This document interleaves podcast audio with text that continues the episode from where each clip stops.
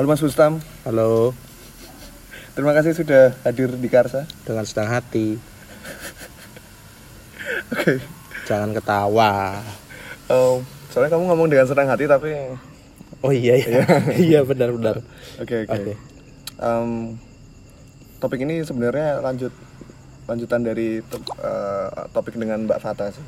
Mhm. Ngomongin tentang apa yang terjadi di kehidupan sekarang itu Mhm. adalah em, 2020 khususnya ya itu punya itu itu adalah efek dari kehidupan sebelumnya apa yang kita lakukan sebelumnya entah di kehidupan sekarang atau di kehidupan sebelumnya kalau Mas Bustam memandang itu gimana Mas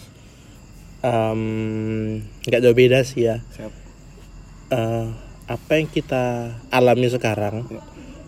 itu kan pasti adalah apa yang kita buat di kehidupan yang sebelumnya. Mhm. Nah, karena dan ini juga tidak semua orang sepakat dengan dengan yang seperti ini, dengan dengan pemahaman kayak gini. Jadi ini kan akan jatuhnya kayak ke pemahaman reinkarnasi. hmm. Hmm. Hmm. Tumimba lahir, terakhir kembali. Hmm. Dan tidak semua orang percaya dengan dengan dengan hal itu. Hmm. Ya. Hmm. Seperti itu. Nah, tapi kalau buat saya, saya percaya bahwa apa yang saya lakukan sekarang ini adalah sebab dari apa yang saya lakukan sebelumnya. Mhm. jika misal saya sekarang harus menderita bukan menderita harus misalnya saya nanti jatuh atau saya tadi jatuh mungkin karena sebelumnya dua hari yang lalu atau beberapa lama yang lalu saya juga mencelakakan orang. Seperti itu. Semuanya kan eh, berbalas. Bukan berbalas sih istilahnya. Siapa yang tanam dia menuai.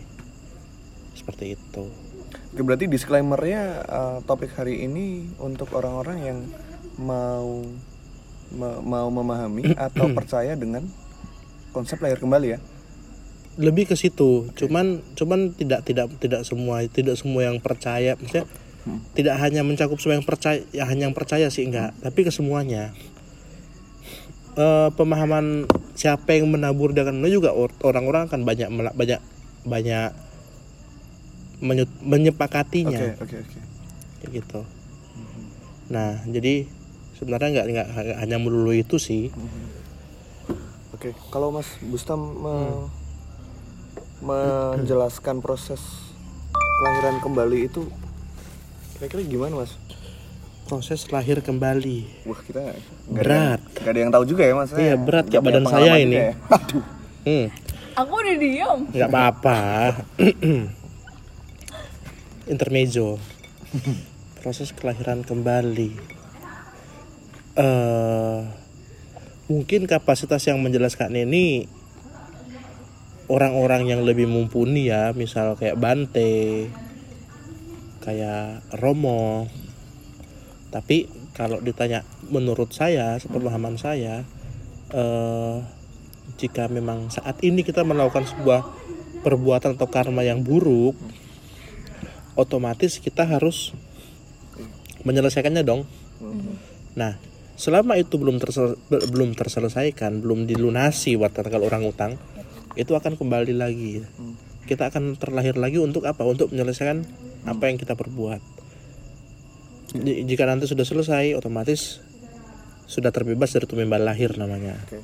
kayak gitu itu pemahaman saya kayak gitu berarti dari yang kehidupan kemarin itu dibawa ke kehidupan ya residunya masih ada Invoice-nya ada tagihannya gitu. eh good kalau kalau kayak tagihan itu ada invoice itu ada masih ada tagihannya benar masih ada billingnya Iya. hmm, Invoice-nya tuh bisa dicicil apa langsung lunas gitu Mas? tergantung Oke. tergantung gimana tergantung tergantung ada ada satu ada beberapa hal yang memang diselesaikannya itu tidak langsung sekali jeder selesai Oke. memang bertahap. Nah, eh, ada yang setidaknya dipotong, maksudnya dip- dipotong dalam arti bukan dipotong sih kayak di di ban di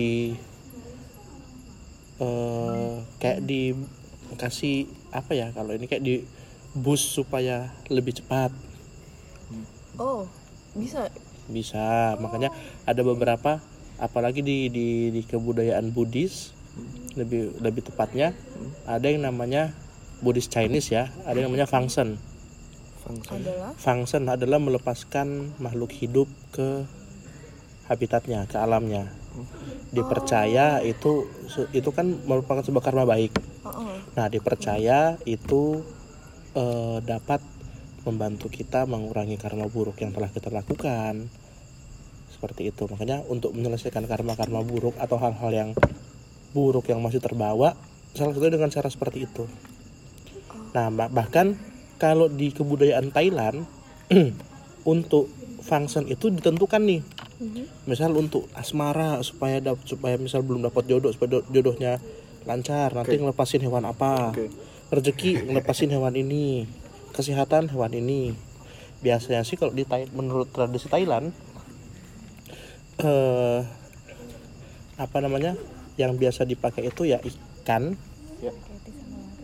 Eh, kemudian belut Ikan belut. iya kemudian eh kura-kura kalau orang Jawa bilang bulus Bulu. eh, eh, atau penyu Ya, ya, ya, ya, ya, ya. dan atau kodok Oke.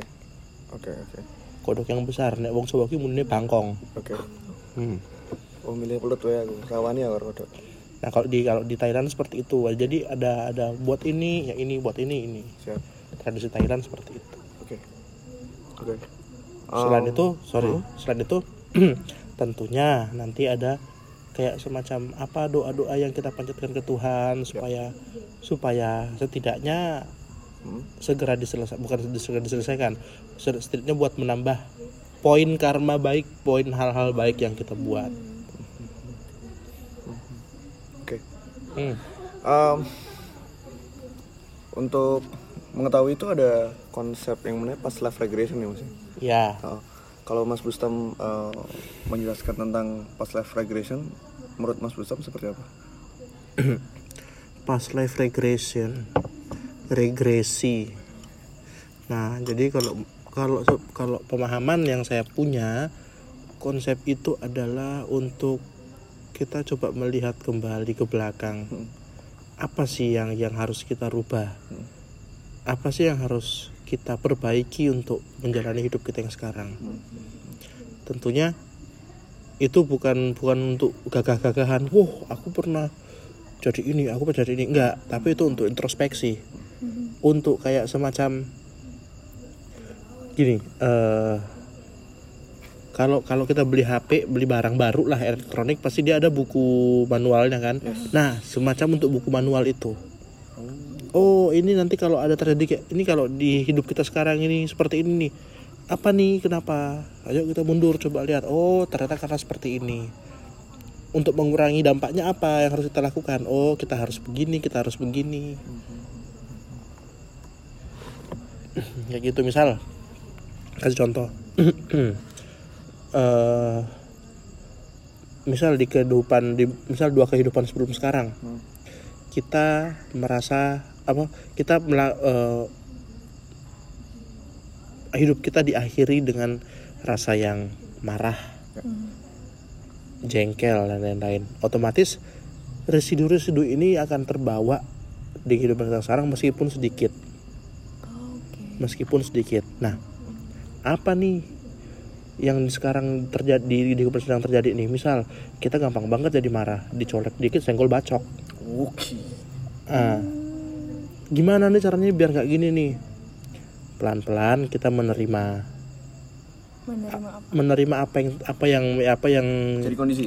ya apa yang jadi kondisi kita sekarang kemudian kita menyadari menyadari bahwa oh setelah setelah setelah regresi menyadari bahwa oh ternyata hal-hal ini cukup saya sadari saja jangan saya terima. Seperti itu. Oh.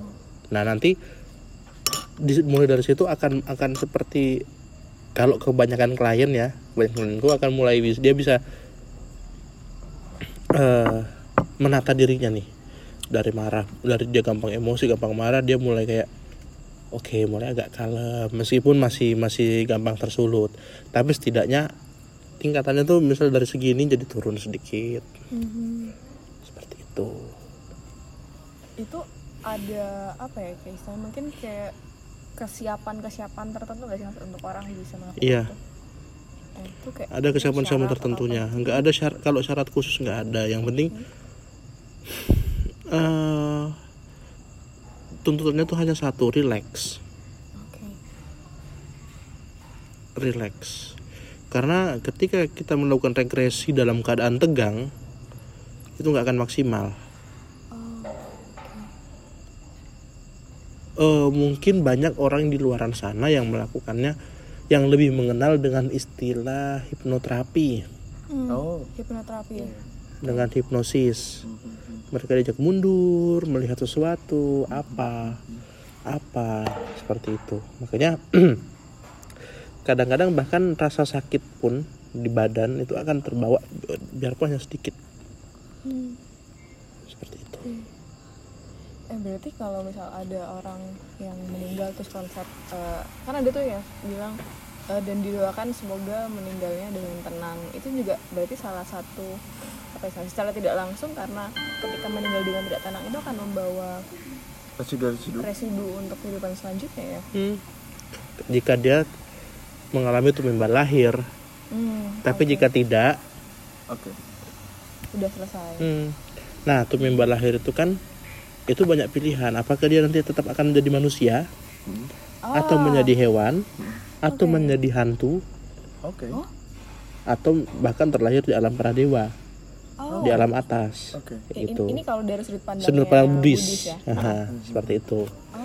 Nah karena memang memang yang kayak gitu lebih dekat dengan ke pemahaman Buddhis Mhm.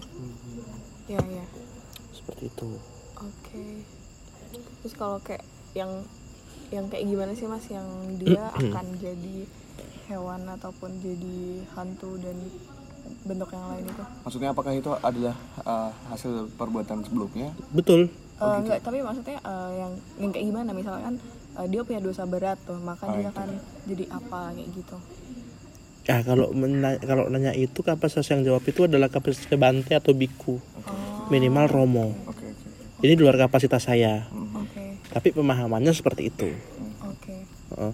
apa yang menyebabkan ini dosa apa yang menyebabkan ini sehingga dia terlahir seperti ini nah itu kan memang punya kapasitas kan beliau-beliau itu Itu dipelajari ya mas ya? Kenapa Eh, maksudnya eh, ilmu-ilmu itu dipelajari atau itu juga bagian dari wisdom yang kemudian mereka dapatkan dari proses pembelajaran pertapaan mereka. para bante itu Iya. Iya, otomatis kan itu adalah ajaran agama, ajaran dalam ajaran agama Buddhis. Iya. Otomatis ketika mereka memutus menjadi bante, dia mereka harus eh, mempelajari itu kan, mau nggak mau. Mhm. Kenapa seperti ini? Apa yang menyebabkan kayak gini? Ya sama kayak ketika seseorang memutuskan untuk jadi romo, romo Katolik, imam. Mereka akan akan mempelajari, oh ternyata Alkitabnya kayak gini, Ya. hukum kanon seperti apa. Mhm. ketika seorang memutuskan untuk menjadi ustadz mereka akan belajar ilmu fikih oh untuk menjadikan seperti ini gimana oh untuk untuk untuk untuk kehidupan yang yang benar menurut ajaran agama Islam itu seperti apa. Ya kan begitupun dengan dengan yang lain. Kayak gitu. Kayak gitu. Oke. Soalnya pernah tahu juga satu jurnal psikologi itu yang menyebutkan kalau di Australia itu bahkan hal ini udah jadi satu hal praktek yang biasa gitu. Hmm. maksudnya kalau misalnya ada simptom-simptom tertentu, simptom-simptom tertentu dan uh, masih dirasakan walaupun sudah uh, badannya sudah di examine berarti ada satu hal yang itu di luar kondisi sekarang. Betul. gitu udah ada badannya di Australia hmm oke kalau di Indonesia masih di dipandang klinik klinik kali hmm. Oke. Um, anyway, uh, kalau Mas Mas Bustam, apakah uh, berarti memang fungsi PLR itu untuk bisa mengevaluasi dan fungsi Apakah itu so- utamanya itu fungsi utamanya ya? hmm. Ada manfaat-manfaat lain yang bisa dibilang manfaat ya, Mas? Maksudnya ada hal-hal yang bisa kita dapatkan lain dari PLR? Hmm, yang pasti ketika yang pasti ketika kita sudah sudah menemukan apa sih penyebabnya, Ya. nah itu kan akan merembet sampai ke mana-mana. Oh, ternyata seperti ini nih. Oh, ternyata kayak gini nih. Bahkan sampai ke kesehatan pun itu akan kelihatan. Oh, yang kayak gini nih yang harus kulakukan. Jadi kalau bilang manfaat itu ma- manfaatnya akan ke mana-mana. Mhm. Mhm. tapi manfaat tapi intinya yang utama itu adalah sebagai yang saya bilang tadi untuk untuk kayak remind buat kita. Yes. Kalau konsekuensinya mas? Konsekuensi seperti apa nih? Konsekuensi maksudnya kalau kita ikutan PLR nih eh, itu ada konsekuensi tertentu gak sih ketika kita udah tahu informasi itu konsekuensinya adalah kita tergantung kita. Kita mau merubah nggak? Nah kalau misal kalau mau gimana? ignorance dia nggak mau ngerubah itu? Ya sudah. Oh eh. Akan percuma. Oh iya iya iya iya. Ke depannya kan dia nggak biar katakan ketika kita sudah mengikuti sesi PLR nih. Ya. oke karena ternyata aku dulu seperti ini seperti ini Ya, seperti ya, ini ya. nih. Berarti harusnya Mm-mm. ketika ketika dia eh, ini oh berarti aku sekarang harus seperti ini. Iya iya. Untuk untuk baik aku harus kayak gini. Supaya nggak kayak gini aku harus kayak gini. Ya. nah tapi ketika dia melau- eh, mengignore me- me- me- apa menolak untuk ini ya sudah. Hmm. jadi jangan jadi jangan jangan salahkan ketika apa yang terjadi itu terulang lagi. Kesalahan-kesalahan yang sama. Oke. Oke. Oke kita tuh kayak punya jatah berapa kali gitu kan enggak ya? Sampai pokoknya sam- tergantung sampai sampai itu mau lunas sampai, itu Sampai- mau selesai. sampai invoice nya lunas ya? Iya kalau ibaratnya sampai invoice lunas benar benar. Tapi bahkan ada kemungkinan invoice nya nambah kan? Ada. Makanya untuk sebagai remind kan aku bilang Haha. ibarat kata kita ngutang nih Ya. kita kredit nih kredit motor. Setiap bulan kita bayar kita bayar ketika kita melakukan tunggakan sekali otomatis kan invoice-nya nambah nih. Benar. Ada denda ada bunga ada ini segala macam. Nah seperti itu. Oke. Oke. Konsep bunga itu berarti ada juga kalau misal ya ketika dia tidak menyelesaikan apa yang harusnya dia selesaikan tapi malah menambah hal-hal buruk di kehidupannya sekarang oke. otomatis kan itu akan nambah nih. Ka- kal- kalau misalnya dia tidak menyelesaikan tapi dia juga tidak membuat karma baru. Mu- mungkin gak sih itu terjadi Mung- eh, tidak membuat karma baru yang karma apa nih? Ah, karma negatif. buruk. Ah karma buruk. Saya pikir semua manusia pasti pernah melakukan membuat hal-hal buruk karma buruk. Benar. Tidak ada manusia yang tidak tidak tidak apa?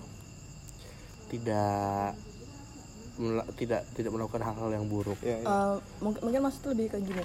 Eh, nggak nambah jumlah itu karena dia membuat karma baik yang sama besarnya dengan karma buruk yang dia buat pada waktu itu. Ah. jadi kayak dari minus 5 ditambah 5 jadi nol lagi. Nol, oke. Kayak gitu mungkin ya sih? A- mungkin. atau gimana sih perhitungannya? Ya kalau soal perhitungan itu nggak tahu oh iya, ya. iya oke. Iya itu bukan tapi kira-kira kapasitasku. Ah, kira-kira yang hal seperti itu. Sepemaham, sepemahamanku sih kemungkinan aja bisa seperti itu. Hmm, sepemahamanku. Cuman untuk lebih tepatnya mungkin bisa ditanyakan ke memang yang betul-betul menguasai. Oke iya iya nah Karsa tuh memahami dua konsep karma mas. Apa itu? Yang pertama itu eh, karma itu terjadi kalau kita di, dari niat. Misal kita kita eh, ngelakuin sesuatu dengan niat baik tapi diterima dengan orang lain itu menjadi tidak seperti niat kita. Hmm. dan itu eh, dihitung sebagai tidak sebagai karma buruk. Hmm. tapi ada juga yang bilang kalau misal uh, apa pun yang kita lakukan, apa yang jadi diterima orang itu adalah menjadi karma kita. Kalau Mas Bustam mandang dua hal itu, ya hampir sama sih sebenarnya konsepnya Mhm. jadi tergantung niat yang pertama Hmm. kemudian yang kedua tadi apa penerimaan orang. Jadi uh, ya Kita kita, maksudnya A apa? orang terimanya B ya kita, yang di maksudnya positif Uh-uh. tapi diterima orang dengan uh, Betul. hal negatif nah itu bisa saja bisa saja seperti kayak kita pernah melakukan ya semuanya kan semuanya ibarat kata kan kalau nggak ada kalau nggak ada api nggak mungkin ada asap benar. nah mungkin eh, maksudmu maksudmu maksudnya kalian baik Ya. tapi cara penyampaian kalian yang salah akan dianggap negatif dong ke masyarakat Benar. seperti yang sekarang kita lagi geger di undang-undang omnibus law itu kan Yap. maksud pemerintah baik Hmm. tapi bawah ini yang enggak yang pemahamannya oh dia nggak nyampe sampai ke situ Iya iya iya. sama aja kayak gitu Oke. Oh, iya. Berarti memang bisa kedua-duanya bisa dihitung ya mas ya? Ah. Iya iya iya. Oke. Oke. bukan masalah kita mau percaya yang mana ya sebetulnya Hmm. Soalnya yang nyat yang nyadat atau yang punya hak nyadat tuh yang eh, nggak peduli apa kita kan? Betul sekali. Oke oke oke. Em, Jelaskan konsep soulmate. Katanya kan bakal ketemu orang-orang yang ketemu terus tuh. Ya. Katanya yang sebelumnya jadi apa besoknya tetap Ya, jadi apa gitu ya. gitu. Nah, aku mempercaya itu sebagai konsep jodoh. Oke. Kita bertemu ini karena ada ikatan jodoh. Yes. hmm. Jodoh itu tidak tidak hanya bukan bukan hanya pengetahuan kecil yang kayak misal si cowok dan si cewek ketemu nikah Hmm. itu bukan Hmm. jodoh itu adalah bahwa kita yang awalnya mungkin belum kenal eh, kemudian bertemu. Nah ini karena kita punya ikatan jodoh. Nah eh ngomong soal soulmate. Soulmate itu apa sih? Teman jiwa. teman jiwa. Ya. teman jiwa. Kalau pemahamanku adalah ya kembali ke kembali ke pemahaman jodoh tadi itu. Oke. ki- kita akan bertemu dengan orang-orang yang eh, bertemu dengan kita di kehidupan lampau karena ada ikatan jodoh. Karena ada ur- urusan urusan yang belum terselesaikan. Hmm. oh jadi ketemunya tuh karena urusan yang belum terselesaikan? Bukan karena memang ya mungkin mereka adalah kayak misal partner yang baik dan teman bisa juga seperti berjanji. itu. Bisa juga seperti itu misal misal saya sama Firman Mhm. di kehidupan lampau kami adalah seorang sahabat nah kita berjanji kita nggak akan terpisahkan nih sampai kapan pun bisa jadi kemudian ketika lahir ketika kami berdua mati lahir kembali kita kan nggak tahu nih bisa jadi laki-laki atau bisa jadi perempuan Yap. bisa saja salah satu dari kami terlahir sebagai perempuan Mhm. dan akhirnya karena memang sudah ada perjalanan seperti itu kemudian eh, di kehidupan yang berikutnya kami menikah ah ya kemudian hidup mati lagi iya bisa jadi nanti di kehidupan selanjutnya salah satu dari kami menjadi orang tua dari dari si yang lain ini oke Berarti ikrar-ikrar yang biasa kita sebutin tuh juga bisa berlaku sampai lama gitu ya mas ya? bisa jadi nggak semua Oke oke. tergantung niat dan Betul. sedalam apa mereka Betul. memaknai itu ya betul Hmm. Oke. Eh, berarti sebetulnya kayak nggak ada yang namanya kebetulan nggak sih mas kalau kita kalau aku bilang nggak ada yang namanya kebetulan Mhm. semua sudah ada yang ngatur Mungkin dibilang kebetulan karena kita belum tahu big picture-nya apa betul gitu. ya. betul Kalau itu kan tadi soulmate mas. Kalau twin flame. um twin flame twin kembar flame Flame api. Itu ini adalah pertanyaan-pertanyaan titipan Twitter sih maksudnya. Oke. Di Twitter kan masih ada aja orang yang bikin tweet tentang oke PLR. kalau twin flame sejujurnya ya aku tidak begitu tidak begitu sepakat dengan pemahaman twin flame Oke. Oke, em- emang emang yang nggak sepakat tuh yang kayak pemahaman kayak gimana? Terus kalau pendapatnya Heeh. Mas jelaskan nanti dulu pemahaman twin flame twin flame itu sepengetahuanku adalah bahwa eh, dua orang Yep. eh, tidak bisa saling memiliki Oke. tapi menginginkan saling bersama Oke. pemahamanku seperti itu ya Hmm, hmm, hmm. pemahamanku seperti itu Oh. Iya. jadi kalau kenapa nggak percaya twin flame karena kebanyakan kebanyakan dari oknum-oknum bertanggung jawab akan menjadikannya itu sebagai modal halu Benar. oh dia twin flameku dan nanti butut-bututnya akan berujung ke HS Oke. Oke. kayak gitu Ya. nah apalagi jika itu kemudian dibahas atau diinikan dengan orang-orang cewek nih misalnya Mhm. apalagi yang baru patah hati nih Waduh. oh ternyata tuh kamu twin flameku Waduh. apalagi ceweknya cantik nih waduh semlohai iya kan nah nanti kalau oknum-oknum nggak bertanggung jawab kemudian mau cari untungnya sendiri ya tahu kan arahnya ke mana Iya, iya. kayak gitu that's why aku nggak aku nggak begitu sepakat dengan pemahaman twin flame Ya, oke, aku lebih oke. sepakat dengan pemahaman jodoh oke oke karena jika kita bertemu sekarang apa pun kondisinya apa pun keadaannya itu karena jodoh Hmm, hmm, hmm. Kita bisa saling memiliki kita bisa saling dekat Hmm. ya itu karena jodoh ya ya ya, ya. kayak gitu oke aku ya seperti itu buat ini modal iya iya. Hmm, hmm, hmm. kalau bisa pemahaman twin flame ini didapatkan diinikan ke orang yang dari orang yang tepat Yes. mungkin akan baik tapi kebanyakan selama ini yang kami, yang saya dan teman-teman lihat bahwa pemahaman twin flame ini nanti akan berujung ke hal-hal yang negatif. Ya. Ya seperti itulah. Oke. Oke. Saya nggak nanti takutnya kalau saya ngomong panjang lebar ada oknum-oknum yang merasa tidak senang ya kan? Iya, oke. nah, modus operandinya terbongkar gitu bang boleh. Enggak enggak enggak enggak. Nggak semua seperti itu Oh, iya, tapi iya. kebanyakan. Iya iya iya. Oke. Berarti kalau kayak misal temen Ah. yang kayak eh, seolah-olah eh, kayak kenal lama padahal mereka sebenarnya baru kenal sebentar gitu. Hmm. berarti itu bisa jadi ya itu karena mereka ada hubungan jodoh. Ada hubungan jodoh betul. Hmm. Bisa jadi di kehidupan sebelumnya mereka adalah memang betul-betul sahabat atau mungkin suami istri atau mungkin eh, orang tua anak atau mungkin saudara. Kayak gitu.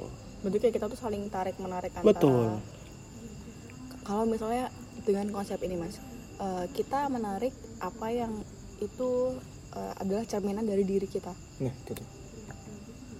Kita menarik sesuatu yang cerminan dari diri kita. Misalnya kayak kalau misalnya kita eh, akhirnya ini luas ya kalau misalnya Hmm. dari segi bagaimana cara kita memandang sesuatu itu dengan cara yang negatif. Maka ya kita akan mengundang hal negatif ke dalam diri kita. Betul. ataupun kalau misal kita punya karakter tertentu nah kita akan mengundang orang-orang dengan karakter tertentu juga itu ke dalam hidup kita gitu.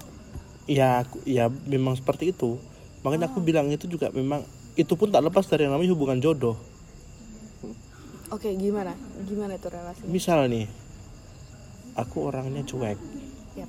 pemarah otomatis orang-orang yang dekat dengan aku yang akan datang mendekatiku adalah orang-orang yang se- yang sefrekuensi. Mhm. iya kan? Ya sefrekuensi. Yang sefrekuensi. Dan itu mereka mereka kenapa bisa sefrekuensi? Kenapa bisa mendekat datang? Ya karena memang ada hubungan jodoh.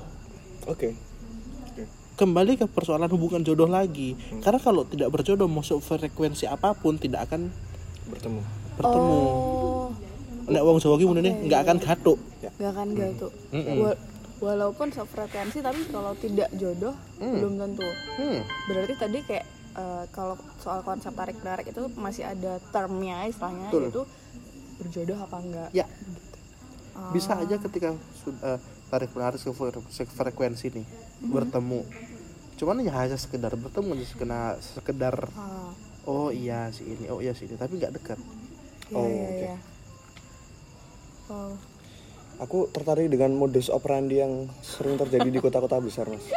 Oke. Dalam artian bagaimana kita bisa memfilter bagaimana kita bisa bisa apa ya kritis dengan apa ya uh, sebutan-sebutan ini. baga- uh, biar kita nggak termakan modus operandi. Karena aku pikir ini bukan satu hal yang bisa buat dijadiin modus gitu loh.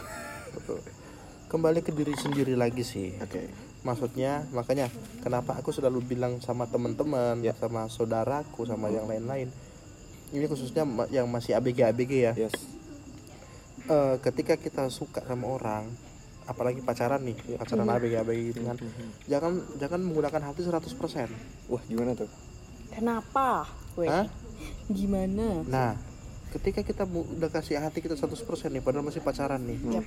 nek putus. Ya. Wah aku kehilangan duniaku.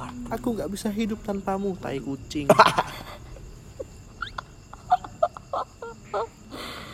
ya kan? Dua bulan nanti dia lupa. Yes. Udah ketawa-ketawa lagi. Mana? Katanya lu nggak bisa hidup tanpa gua. Nah ketika masa galau-galaunya itu kalau kemudian dia cari kayak praktisi atau atau atau reader tarot ya. atau praktisi PLR Yes. atau yes. dan sebagainya lah ya. Yes. Dan ternyata bertemu dengan yang tidak bertanggung jawab oknum yang tidak bertanggung jawab. Saya bilang oknum ya, Ya, ya, karena ya. tidak semua. Ya ya ya. Ya akan terjadi yang, yang seperti yang kamu bilang modus operandi itu. Hmm, hmm, hmm. makanya ada sebenarnya kembali ke diri kita lagi sebenarnya. Bagaimana kita bersikap. Nah itu juga nanti akan ada hubungannya dengan PLR oke. Mhm. bagaimana kita harus bersikap? Kalau memang sebelumnya kita pernah sakit hati oke bagaimana sekarang kita harus bersikap supaya kita nggak sakit hati? Oke kalau kita nggak sakit hati karena kita mencurahkan cintanya kita 100% sekarang buat nggak seperti itu kita harus ngapain Ya. kayak gitu ada juga satu pandangan di mana utang kita hari ini itu bukan selalu tentang apa yang kita lakukan sebelumnya, Hmm. tapi itu adalah titipan dari leluhur. Em, bisa jadi benar bisa jadi enggak Oke, oke. bisa jadi benar bisa jadi enggak nah kalau seperti itu sama dengan konsep dosa warisan di ajaran eh, Nasrani Yes. Hmm. dosa warisan jadi setiap manusia lahir itu sudah sudah menanggung dosa dosa warisan dari Oh. dari leluhur para manusia yaitu Nabi Adam Ya, ya, ya. Adam dan Hawa Ya, ya, ya, ya. itu bisa benar bisa enggak tergantung bagaimana kita menyikapi Hmm. nah kalau saya pemahamannya adalah apa yang eh, apa tadi eh, negatif negatif itu yang terjadi Ya, sama ya. kita ya adalah hasil perbuatan kita sebelumnya Oke, oke, oke. Mhm. mungkin penye- mungkin salah satu dari kesalahan leluhur itu adalah penyebabnya salah satu penyebab Iya, iya. tapi nggak melulu Oke, oke. Oh, iya, iya. Mhm. kayak gitu memang ada yang sebagian seperti itu tapi tidak semua dan tidak melulu kayak gitu. Kalau dari mengamati hubungan-hubungan yang itu bisa bisa berhubungan berhubungan ke depan atau ke belakang tuh eh, bukan apakah itu ditentukan dengan misal orang orang ada orang nikah terus dia dapat kartu nikah buku nikah tapi dia ternyata sukanya sama orang lain. Dia punya bonding lebih kuat dengan orang lain daripada ke pasangan sahnya misal Em, berarti ak- akan ada kemungkinan hubungan itu akan em, kembali ke orang yang punya bonding kuat itu gitu nah makanya aku bilang tadi hanya cukup kita sadari aja Mhm. cukup kita sadari saja Mhm. kemungkinan memang eh, seperti yang kamu bilang tadi tapi gunanya PLR itu ya ya di situ juga Oke, Jadi oke. kembali ke situ lagi. Cukup menyadari aja supaya itu tidak hal-hal yang kayak gitu nggak terjadi. Oke. Karena oh iya iya iya. ketika kita sudah memutuskan untuk me- me- me- menjalani hubungan yang sah secara negara dan secara agama yes. otomatis ketika terjadi hal seperti itu dan memilih dengan si orang yang Ya, merasa bonding lebih ya, kuat ini ya. adalah merupakan sebuah perbuatan yang tidak baik. Oke oh. Menambah tabungan tidak baik juga. Hmm. nah makanya kenapa kalau memang seperti itu cukup sadari aja oh iya mungkin di kehidupan sebelumnya Mhm. saya ada utang ini dengan dia oh saya ada masalah ini dengan dia. Baik saya terima saya sadari. Semoga ini menjadi pembelajaran saya ke depannya untuk tidak melakukan hal yang sama. Sudah beres. Karena bisa jadi alur alur perjalanan kehidupan ini berbeda dengan alur perjalanan kehidupan yang lalu ya yang mungkin melibatkan orang yang itu itu aja tapi karena ceritanya berbeda nanti jadi saya akan ceritakan setelah kita selesai sesuatu. Oke.